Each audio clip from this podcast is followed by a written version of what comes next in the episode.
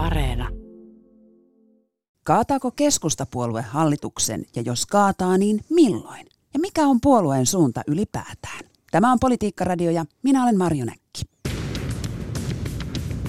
Politiikka-radio. Tervetuloa Politiikka-radioon tutkija sekä keskustan entinen puoluesihteeri Pekka Perttula. Joo, kiitoksia kutsusta. Olet pitkäaikainen keskustan taustavaikuttaja. Millä mielin seuraat nyt tässä ajassa keskustan tilaa, kun sen kannatus on vajaat 12 prosenttia?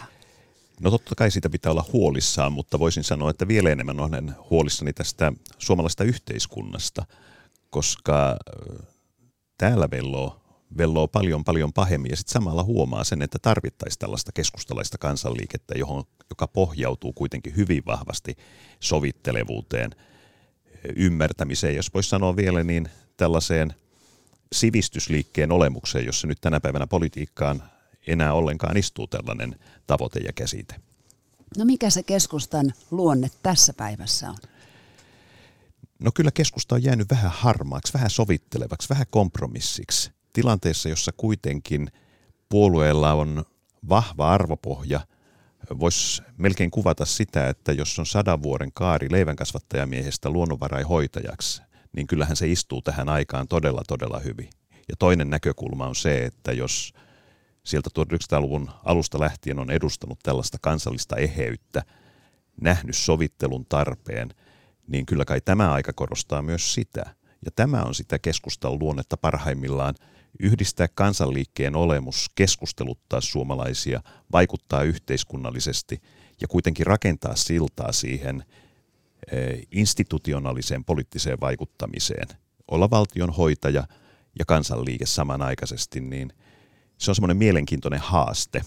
Ja voisin sanoa, että se on myös tämmöinen poliittisen, poliittisen dynamiikan lähde ja, ja sitä kaipaisin nyt keskustaan vielä tässä ajassa entistä enemmän olet maininnut nyt monta kertaa sanan sovitteleva ja sovittelevuus, mutta eikö nyt kun seuraa päivän politiikkaa, niin eikö keskusta näytä olevan näiden kriisien lähde siellä Saarikko, valtiovarainministeri, keskustan puheenjohtaja, ilmaannut TV-kameroiden eteen ja Suomi pääministeri Sanna Marinia ja, ja milloin mitäkin.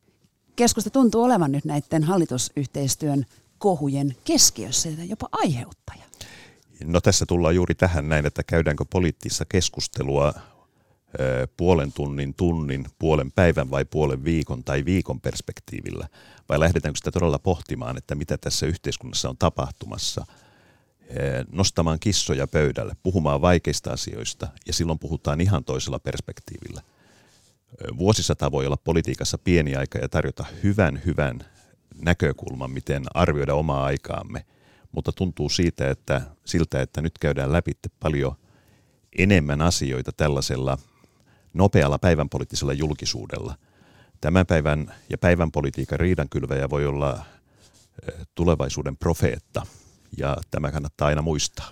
No onko Annika Saarikko sitten huomisen profeetta? No kyllä Annika on nostanut ihan oikeita asioita esille, että joista ehkä kaikkein keskeisin nyt kuitenkin on se, että vaikka puhutaan valtion taloudesta ja puhutaan talouspolitiikasta, niin onhan näillä kauaskantoisia seurauksia. Me voidaan puhua ihan pelkästään tästä Suomen velkaantumisesta ja siitä vastuusta, joka valtiovarain eh, ministerin puolueella on tulevaisuudesta, mutta sitten ehkä vielä enemmän voidaan puhua täysin ei uudesta asiasta, mutta uusvanhasta asiasta, eli biotaloudesta, kyvystä elää luonnontalouden ehdoilla ja ottaa huomioon ne raamit, jotka luonto meille asettaa. Ja tässä on mun mielestäni sen tyyppinen eh, näkökulma, pitkä ajallinen perspektiivi. Voidaan katsoa taaksepäin, voidaan katsoa tätä hetkeä ja voidaan katsoa tulevaisuutta. Ja tämä ulottuvuus kyllä nousee myös siltä Annikan puheista esille mutta ilmeisesti tällaista puhetta ei nouse esille useinkaan maa- ja metsätalousministeri Jari Lepän ulostuloissa.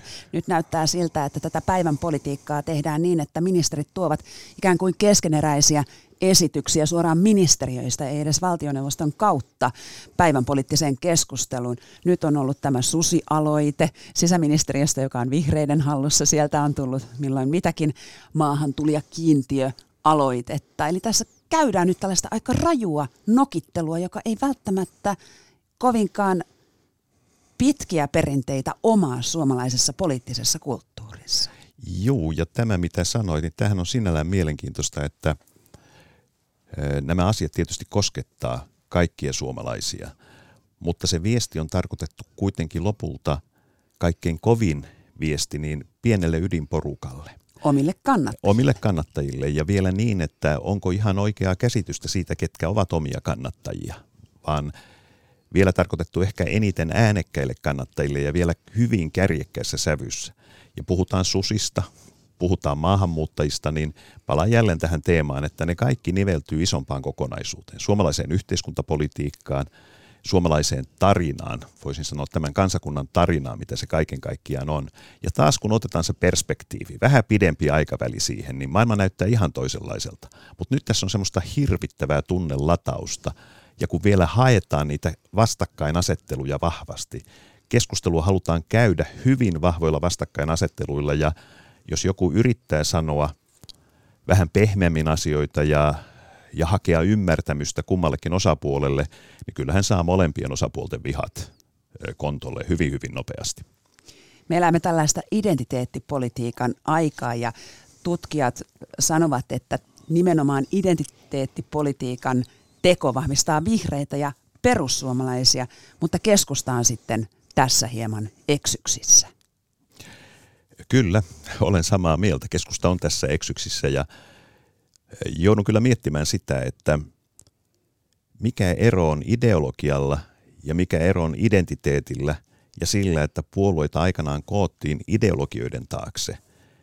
Ja kun kootaan joku joukko jonkun ideologian taakse, niin tavoitteenahan on yhdistää asioita, lisätä ymmärtämystä, hakea joku iso juonne, jonka ympärille ryhmitytään, joka auttaa ymmärtämään myös, mitä maailmassa tapahtuu.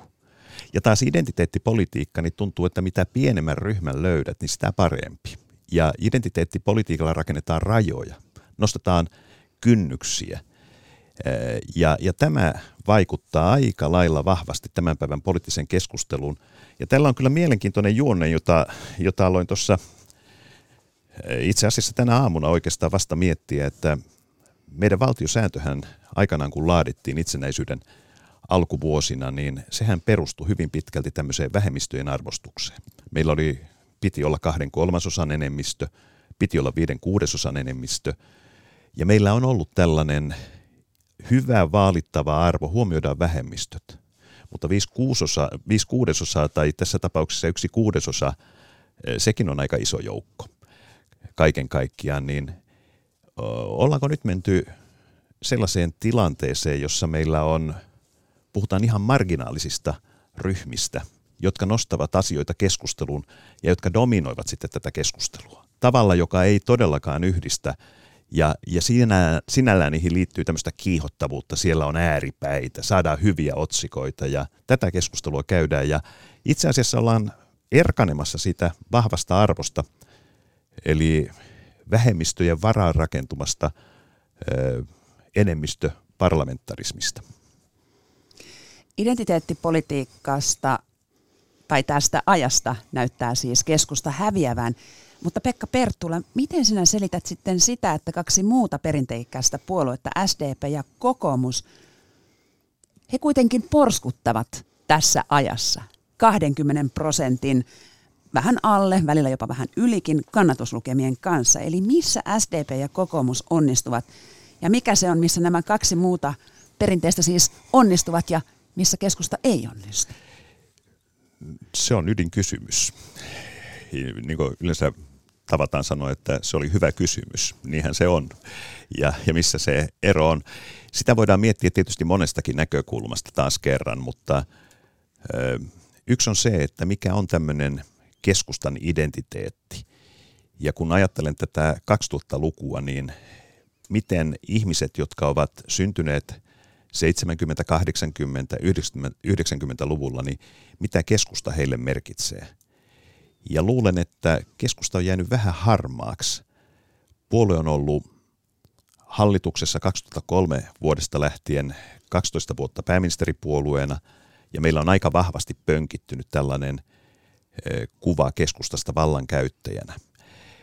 Ja sitten samanaikaisesti ehkä keskustan tämmöinen oma kuva, tähän aikaan mielletty kuva on jäänyt rakentamatta. Ja ulkokuva keskustasta ja keskustan oma sisäinen kuva ei ehkä törmää kohtaa toisiaan sillä tavalla kuin pitäisi kohdata. Ja kun puheenjohtajia laskin, että olisiko keskustalla ollut itsenäisyyden ensimmäisenä kahdeksana vuosikymmenenä kuusi puheenjohtajaa, nyt 2000-luvulla on tainnut olla jo kuusi puheenjohtajaa ja 2010-luvulla on tainnut olla viisi puheenjohtajaa. Että sekin omalta osaltaan varmasti on hankaloittanut kuvan rakentamista puolueesta. Ehkä sosiaalidemokraateilla ja, ja kokoomuksella varsinkin, niin heillä on ollut tällainen tässä suhteessa vakaampi eh, kuvan rakentaminen ja, ja ehkä tämä aikakin on ollut sellainen, että tietyt asiat luontevasti on korostunut. Jos nyt otan esille sen, niin ehkä tämmöinen markkinatalousajattelu tulee täältä kokoomuksen suunnalta, arvokonservatiivisuus, joka sekään ei ole huono asia, mutta, mutta he ovat yhdistäneet sen tähän markkinaliberalismiin tavalla, joka tuo puolueen sisälle myös jännitettä, mutta samalla ilmentää sitä puoluetta ja puolue keskustelee itsestään. Sehän on aina arvo sinällään ja puolue kuvaa muokkaava tekijä, kun puolue keskustelee itsestään. SDPllä puolestaan on kuitenkin edelleen tämä vanha työmarkkinapoliittinen asetelma antaa sille profiilia. Ja keskusta ei oikeastaan näissä asioissa ei ole ehkä keskusteluttanut omaa joukkuottaan riittävästi, eikä luonut myöskään uusia keskusteluasetelmia, missä puolueen identiteetti ja ideologia olisi tullut vahvasti esille. No mikä on se keskustan sisäinen kuva? Mitä keskusta ajattelee itsestään? Aloitetaan siitä. No mä luulen, että keskustan oma sisäinen kuva on se, että edelleen keskustaa pidetään omassa joukossa ajateltuna tällaisena vahvana aluepoliittisena puolueena, alueiden arvot ymmärtävänä, Suomen maakuntien omaleimaisuuden ymmärtävänä puolueena, ihan voisin sanoa, että ytimeltään kaikkein vihreimpänä liikkeenä.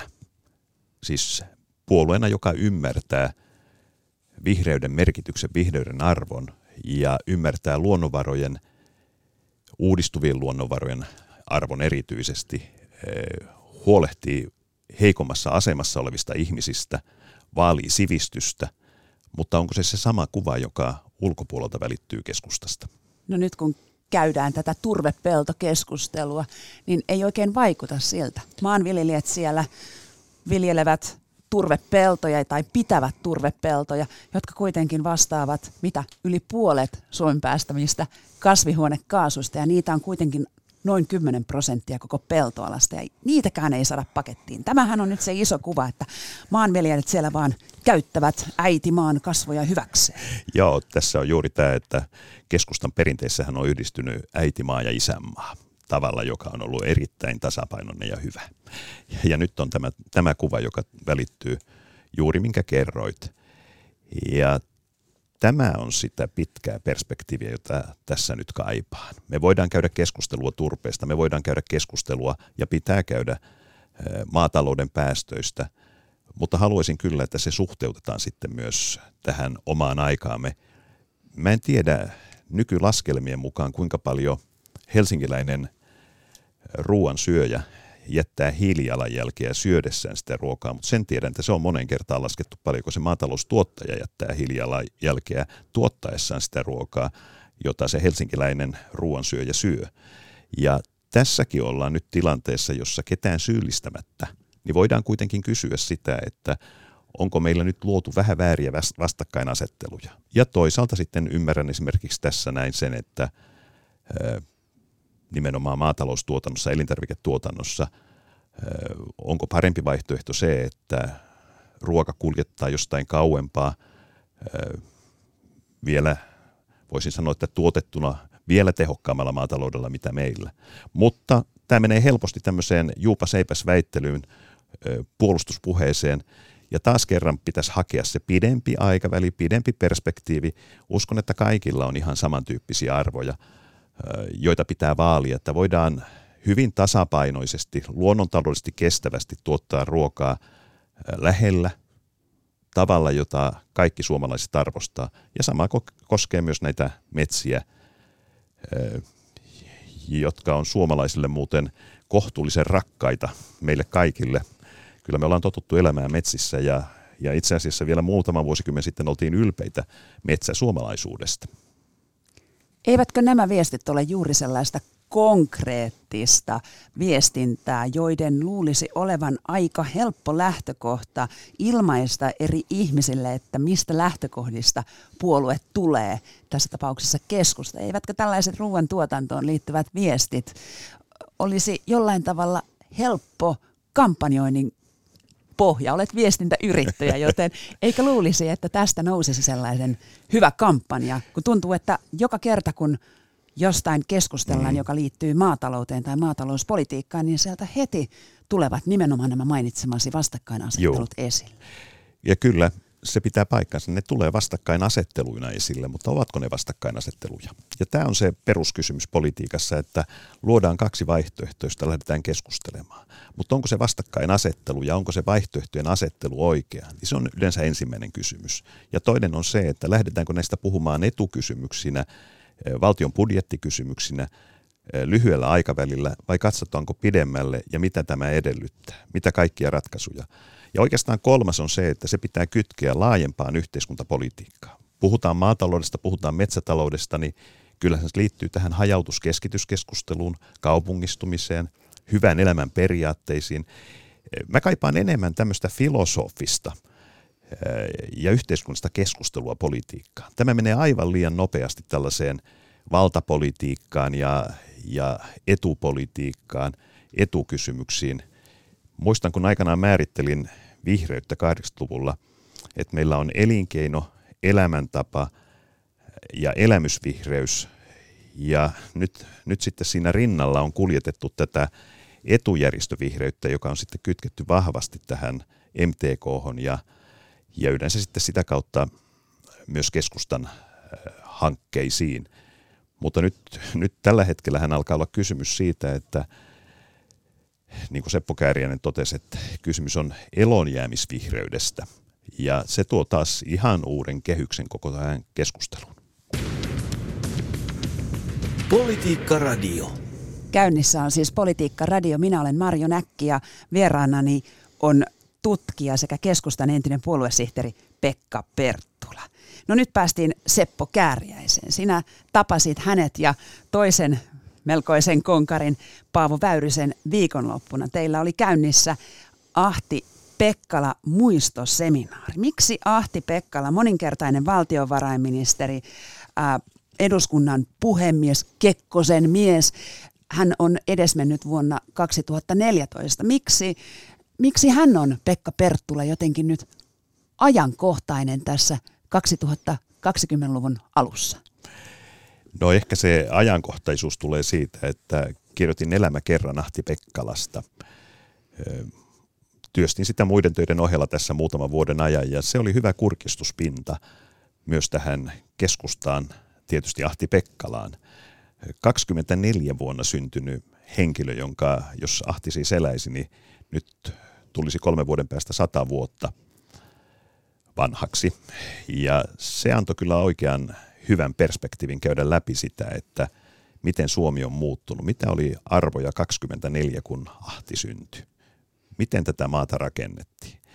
Ja mielenkiintoista oli tietysti se, että kansallismieliala oli semmoinen terve kansallishenki. Se oli hakusessa ja samalla suomalaisen yhteiskunnan eheytyminen kansallissodan päättymisestä oli kuitenkin kulunut vasta ö, kuusi vuotta. Ja samanaikaisesti Euroopassa nousi fasistiset puolueet tai nousivat fasistiset puolueet valtaa ja tämmöinen epäterve nationalismi, rodun jalostus, kaikki tämän tyyppiset tekijät, jotka sitten huipentu 30-luvulla siihen, mihin huipentu. Joten Ahdin nuoruus oli hyvinkin, sanotaan, että se oli turvallista, hän oli talonpoikaisyhteisössä, mutta maailman ympärillä kuitenkin muokkautui. Ja sitten Nahti kuuluu tähän sukupolveen, joka joutui sotaan. Ja hänen elämässään ihan selvästi se sodan odotus 30-luvulla, alle 15-vuotias poika seuraa kuitenkin maailmaa, mitä siellä tapahtuu. Syttyy talvisota, joutuu kaivamaan hautoja vähän vanhemmille ikätovereilleen, tulee välirauha, alkaa jatkosota. Ahti tietää, että edessä on lähtö rintamalle, lähtö sotaan, vielä mukana Lapin sodassa. Ja sen jälkeen sitten ne hullut vuodet, vaikeat vuodet 40-luvulla, niin kyllähän hänen elämänsä ohjaa tämmöinen Suomen asema Neuvostoliiton kupeessa. Ulkopolitiikka ja monet muut tekijät siellä vaikuttaa. Ja siitä sitten se kaari jatkuu sillä tavalla, että kansanvallan arvostus on vahvaa, sovun hakeminen, se nousee sieltä esille hyvin, hyvin vahvasti. Ja sitten tietysti tällaiset periaatteet, kuten se, että johtajat nousee omasta joukosta, pitää hankkia oma joukon kunnioitus ja arvostus, ja sieltä noustaan eteenpäin, niin se on ihan semmoisena tyylinä, tapana, arvona äärimmäisen vaikea, ja ehkä kaksi, kolme muuta asiaa vielä, jotka voi nostaa Ahdin kohdalla ennen valtiovarainministeriaikaa esille, on sosiaalipolitiikka, universaalit sosiaaliset edut, aluepolitiikka, alueellinen tasapaino, joka liittyy hyvin paljon siihen, että sillä taltutettiin kommunismia tosi tosi vahvasti. Ja ehkä yllättäen se, että tämän päivän näkökulmasta, niin kun keskustassa alkaa vihreä aalto 68, niin kyllä Ahti hypähtää siihen mukaan. Ja se kytkeytyy just tähän alueelliseen tasapainoon. Ahti puhuu muun muassa 78 pyrkiessään puolueen puheenjohtajaksi luonnon taloudellisesti kestävästä Suomesta, ekologisesti kestävästä Suomesta. Siitä on nyt aikaa sitten yli 40 vuotta. Mutta se oli yksi tämmöinen juonne ahdissa ja näitä arvoja nyt sitten käytiin läpi ja mielenkiintoisella tavalla kyllä. Olisiko nykykeskustella tehtävissä myös tällainen Pekkalan loikka? Olisi, olisi ilman muuta. Siinä oli se mielenkiintoinen tilanne, kun Ahtihan oli 79-86 valtiovarainministerinä. Ja mun sukupolvini muistaa hyvin Ahdin televisioruudusta. Sinne tuli ruutuun henkilö, joka lateli numeroita, oli huolissaan valtion taloudesta, oli vähän surumielisen oloinen, mutta kuitenkin päästiin taas sitten eteenpäin. Ja ennen muuta kuitenkin se, että siinä rinnalla niin Ahdilla oli yllättävän vahva tällainen poliittisen tahtojan rooli. Elettiin konsensus Suomessa, mutta Ahti itse korosti ja pystyy ajamaan ja profiloitumaan myös alueellisen tasapainon ajajana. Ja pitää muistaa, että hänen valtiovarainministerikautenaan ajettiin läpi kansaneläkeuudistus ja myös kotihoidon tukihankkeet, jotka molemmat kuvastivat hyvin hänen arvopohjansa ja molemmat ovat olleet aika kestäviä, eikä aika vaan hyvinkin kestäviä hankkeita vuosikymmeniä eteenpäin. Ahti Pekkalan johdolla laadittiin seitsemän valtion budjettia. Ja, ja häntä luonnehdittiin, että hän teki huolellisesti kotiläksyt ja julkisuuteen tullessaan hän osasi selittää vaikeat budjettiasiat kansankielellä. No jos nyt verrataan Ahti Pekkalan uraa tai vuosia valtiovarainministerinä ja katsotaan nyt Annika Saarikon, no nyt ei ehkä voi sanoa kipuilua, vai voiko sanoa kipuilua valtionvarainministerinä? Hän myös jatkaa tällaista ö, tiukemman talouskurin linjaa, ja nyt hänen hallituskumppaninsa lähellä, lähinnä vähän naureskelevat hänen ulostuloilleen, kun hän esimerkiksi runsas viikko sitten puoluevaltuuston kokouksessa vaati pysymistä kehyksissä edessä ovat jälleen vaikeat neuvottelut alkuvuodesta ja sieltä sitten Li Andersson vasemmistoliitosta sanoi, että Saarikko Varjo nyrkkeilee ja Emma Kari Vihreästä sanoi, että kyllä keskustelut käydään sitten neuvotteluissa eikä julkisuudessa. Juuri näin. Uskon kyllä, että on käyty myös taustalla ja pitkin matka on käyty keskusteluja. Tässä hallituksessa, jos mennään nyt tähän hallituspolitiikkaan, niin ongelmahan on se, että – ne henkilöt, jotka neuvottelivat hallitusohjelman, sitoutuivat siihen, niin heistä ei taida olla mukana enää juuri kukaan. Ja tämä aiheuttaa omat ongelmansa. Plus se, että en tiedä yhtään, miten hyvin nämä henkilöt tuntevat toisensa, ovat varmaan hallituksessa tietysti tutustuneet toisiinsa, mutta miten hyvin tuntevat toisensa, miten hyvin tuntevat puolueidensa historian, puolueensa aatteen ja tunnistavat juuri nämä herkät kysymykset, jotka sieltä nousee. Mutta ehkä kaikkein tärkein on se, että uskon, että Annika puhuu, ja kun hän puhuu puolueen valtuustossa, niin hän on puhunut tietysti puolueen puheenjohtajana. ei pelkkänä valtiovarainministerinä. Valtiovarainministerin roolihan laitetaan monta kertaa tällainen kamreerin rooli, ja se on mun mielestäni korostu, varsinkin niinä vuosina, kun kokoomus piti valtiovarainministerin paikkaa. Ja ehkä myös Juha Sipilän aikana keskustan rooli korostui enemmän tätä kautta, eikä niinkään sillä tavalla, että valtiovarojen hallinta on kuitenkin merkittävää yhteiskuntapolitiikkaa.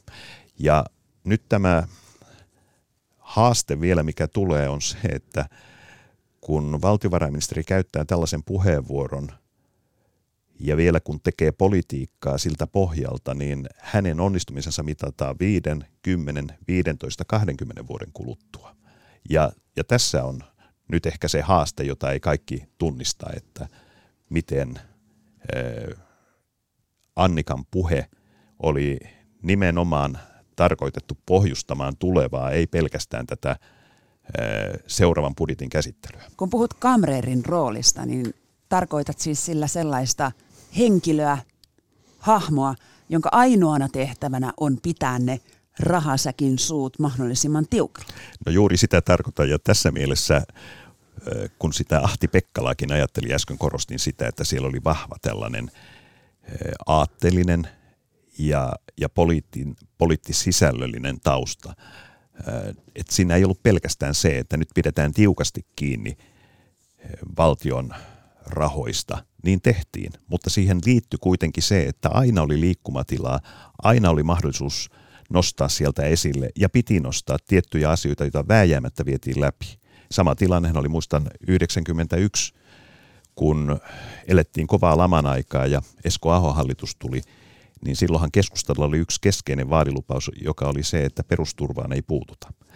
Ja kyllä niissä oloissa niin sillä lupauksella ja tahdolla oli iso merkitys.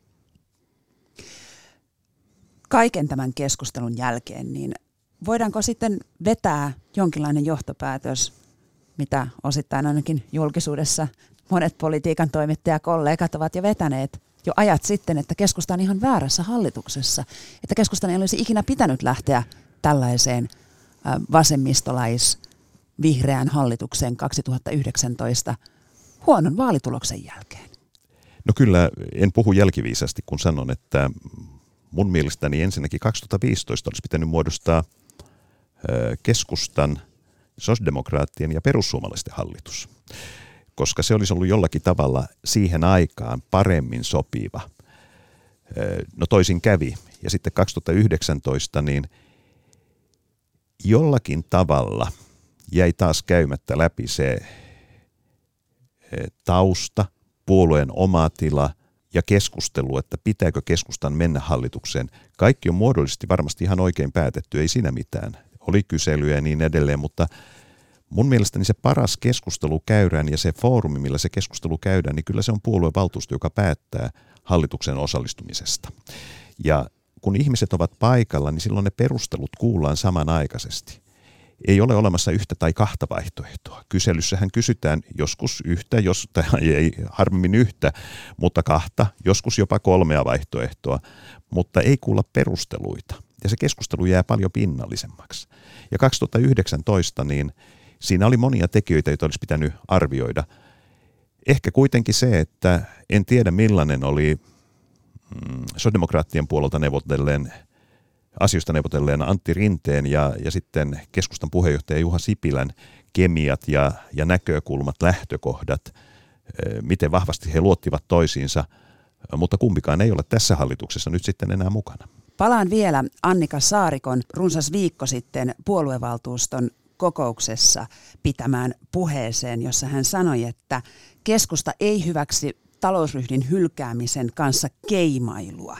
Ja hän siis vaati muilta hallituspuolueilta sitoutumista sovittuun meno kehykseen. Muuan keskeinen keskustan taustavaikuttaja sanoi, että tällaisen puheen jälkeen keskusta ei voi jatkaa hallituksessa. Pekka Perttula, oletko hänen kanssaan samaa mieltä? No riippuu tietysti siitä, että miten muut toimivat tässä tilanteessa. Puhe on jyräkkä ja kova. Jos presidentti Sauli Niinistö olisi käyttänyt tällaisen puheenvuoron, niin luulen, että sitä keskusteltaisiin sitä puheenvuorosta vieläkin ja penättäisiin ja edellytettäisiin, että tämä puheenvuoro pitää ottaa tosissaan. Ja, ja, ja tämä on, olen samaa mieltä, kun sen käyttää valtiovarainministeri, niin kyllä se pitää ottaa tosissaan. Mutta juuri tämä reagointi siihen, että kun asia nostetaan esille, niin se nähdään tämmöisenä päivän poliittisena pelinä, se selitetään sillä, että keskusta nyt on hankalassa tilanteessa. Asiahan on hirvittävän vakava, kun ajatellaan juuri tätä velkaantumista, jota on tapahtumassa. Niin pakkohan hallituksen on siihen puuttua ja pakko on sen mukaan toimia. Sitä ylimääräistä rahaa ei ole ja käsittääkseni Annikakin on nostanut ihan pitkäaikaiset arvot ja velvoitteet esille, jonka mukaan pitää toimia, niin en tiedä. Siis viesti on nyt kuitenkin selkeästi sekä kansalaisille että hallitusvastuussa oleville puolueille annettu ja, ja kyllä se viesti pitää sellaisena ottaa vastaan hyvin, hyvin painavana. Onko tämän nykyhallituksen toiminnassa rikottu yksi sellainen suomalaisen politiikan tekemisen perinne? Nimittäin se, että pääministeri ja valtiovarainministeri työskentelisivät jollain tavalla läheisesti tai ikään kuin taisteluparina tai tandemina. Onko se kadonnut? On, on ja se on ollut yllätys, koska kyllä minäkin ajattelin, että keskusta ja sosiaalidemokraatit voivat löytää vuosikymmenten jälkeen yhteisiä tavoitteita ja rakentaa tällaista uutta luovaa punamultaa. Koska tämä aika oikeastaan edellyttäisi sitä, kumpikin puolue on lähtökohdiltaan kansanliikepuolue, kummallakin puolella on hyvin vahva traditio eheyden rakentamisesta, että on pitkät juonteet, mutta jostakin kumman syystä niin näin ei ole vaan tapahtunut. Johtuuko se siitä, että on näitä vaihdoksia ollut pitkin matkaa, kuinka paljon korona on vaikuttanut?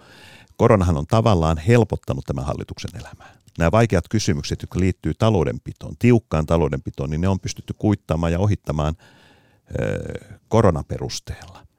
Ja, ja tässä ei ole nyt tämmöistä tandemia, niin kuin sanoit, niin e, ei ole tällä hetkellä sen tyyppistä, mihin on totuttu vuosikymmenten aikana, että meillä on ollut Aho Viinanen, meillä on ollut Lipponen Niinistö yhdistelmää ja vastaavaa. Ja aikanaan tietysti Sorsa Pekkala oli tämän tyyppinen, mutta, mutta nyt, on, nyt on paljon pirstaleisempi tämä kuva. Niin, punamulta, onko sellaista enää olemassakaan?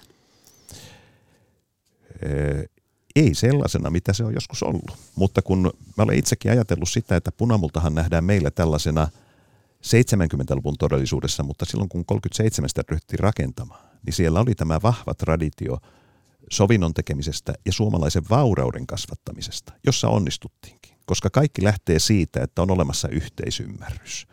Ja edelleen palaan tähän näin, että ei politiikassa voidaan ottaa hetkellisiä voittoja sillä, että riidellään mutta kyllä pitkässä juoksussa pitää olla yhteisiä isoja kovia tavoitteita. Ja, ja se kansalaisten keskinäinen sopu, sovittelevuus, ymmärrys, niin sen pohjalta sitten voidaan rakentaa sitä hyvinvointia, taloudellista vaurautta, vahvistaa sivistystä. Sivistyspolitiikkahan unohtuu monta kertaa, se on kuitenkin monen asian lähtökohta ja, ja sosiaalista turvallisuutta. Suomi valmistautuu ensimmäisiin aluevaaleihin tammikuun lopulla. Arvio Pekka Perttula, mikä niiden rooli keskustalle on? No kyllä niitä tullaan mittaamaan monella tavalla.